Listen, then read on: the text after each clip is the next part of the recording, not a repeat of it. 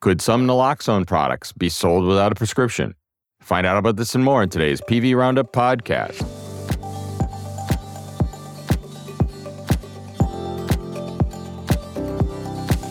What made you want to choose a career in medicine? Tell us your story. We're collecting stories from the healthcare professionals in our audience about why they chose to pursue a career in medicine. Send us an audio recording of up to four minutes about your journey into medicine. Please include your name, degree, specialty, practice setting, and location. You can also submit a text version of your story to be read on the show. Email us your story at editorial at pvroundup.com for the chance to be featured on a future episode. I'm your host, Senior VP Medical Director Dr. Tim Wright, coming to you today from Cape Cod, Massachusetts. Here are today's stories.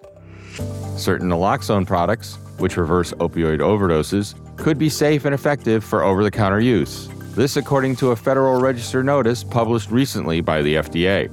The products mentioned for consideration are naloxone nasal spray of no more than 4 milligrams and naloxone autoinjector for intramuscular or subcutaneous use of no more than 2 milligrams. Companies that market these particular low dose naloxone products could be responsible for submitting such data to the FDA as part of an application to make them available without a prescription. The Federal Register notice doesn't apply to higher dose naloxone products or to those packaged differently, such as vials, ampoules, or syringes without integrated needles. In recent years, the FDA has taken several steps to improve naloxone access, including the development of an easy to understand model drugs facts label required for over the counter products. That was the first time the FDA proactively developed such a label, an attempt to help manufacturers switch naloxone products from prescription to over the counter products. According to the FDA Commissioner, Dr. Robert Califf, making naloxone products available without a prescription would help expand access to them, preventing overdose deaths. The agency is seeking comments from the public on the proposed switch, which must be received by January 17, 2023. Next, we learn about the updated guidelines from the National Comprehensive Cancer Network, or NCCN, for prostate cancer. And they now include triplet therapy with androgen deprivation therapy, docetaxel, and one of two secondary hormone therapies for the treatment of metastatic castration sensitive disease, especially for patients with high volume disease who are fit for chemotherapy. The guideline also now includes LU 177 PSMA 617 as an option for patients with prostate specific membrane antigen positive cancer. And finally, we learn while haloperidol is frequently used to treat delirium in patients in the intensive care unit, evidence of its effect is limited.